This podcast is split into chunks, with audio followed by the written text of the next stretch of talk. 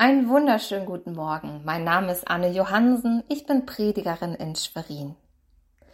Wovor haben Menschen am meisten Angst? Auf der Suche nach einer Antwort darauf habe ich mal das Internet durchstöbert. Dabei findet man ganz unterschiedliche Artikel. Immer wieder taucht das Thema Finanzen auf. Inflation, Rentenlücke, schwächelnde Konjunktur. All das scheint besonders uns Deutschen den Angstschweiß auf die Stirn zu treiben. Eine andere Studie besagt, dass über ein Drittel der Menschen Angst hat, öffentlich zu reden. Und die Liste der Phobien nimmt auch kein Ende.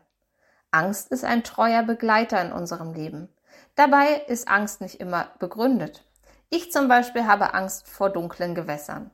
In einem See zu schwimmen, ohne dass ich sehen kann, was unter mir ist, finde ich unfassbar unangenehm. Zwangsläufig stelle ich mir vor, dass ein glitschiges Seeungeheuer meinen Fuß packt.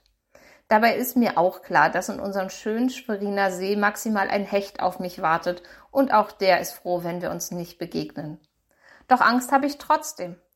Es ist nicht nur ein ungutes Gefühl. Angst beschleunigt den Herzschlag, kann einen lähmen und zieht unseren kompletten Fokus auf das Schreckliche, das da auf uns warten könnte.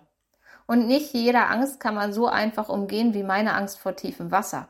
Ich schwimme einfach nur so weit raus, wie ich noch auf den Grund sehen kann. Aber Existenzängste, die kann man nicht so leicht umgehen. Die nimmt man überall hin mit. Sogar mit ins Bett. Und dann liegt man nachts stundenlang wach und grübelt. Der Tageslosungsvers für den heutigen Tag steht in Jesaja vierundvierzig, acht und lautet: Fürchtet euch nicht und erschreckt nicht. Habe ich's dich nicht schon lange hören lassen und es dir verkündigt? Angst kennt jeder Mensch, auch die Israeliten, denen Jesaja diesen Vers zusendet. Doch was hat Gott den Menschen denn verkündigt? Welche Verheißung steht über unserem Leben? Diese Frage für sich zu beantworten, ist ein wichtiger Bestandteil für den Glauben. Was hat Gott dir versprochen? Viele Christen wissen das gar nicht so genau. Aber eine Sache hat uns Gott leider nicht versprochen. Ein super leichtes, erfolgreiches und schönes Leben. So sehr ich mir das für dich und mich auch wünsche.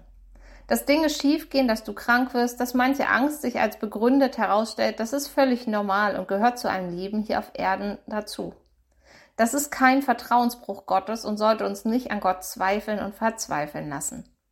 Denn ein leichtes Leben hier auf Erden ist uns nicht versprochen worden, so sehr wir uns das auch wünschen. Aber Gott verspricht uns etwas anderes, nämlich dass das Ende gut sein wird, dass sich alles lohnen wird und dass wir keinen Schritt, und mag er noch so schwer und beängstigend sein, allein und ohnmächtig gehen müssen, sondern der allmächtige Vater im Himmel, der uns liebt, ist bei uns. Amen.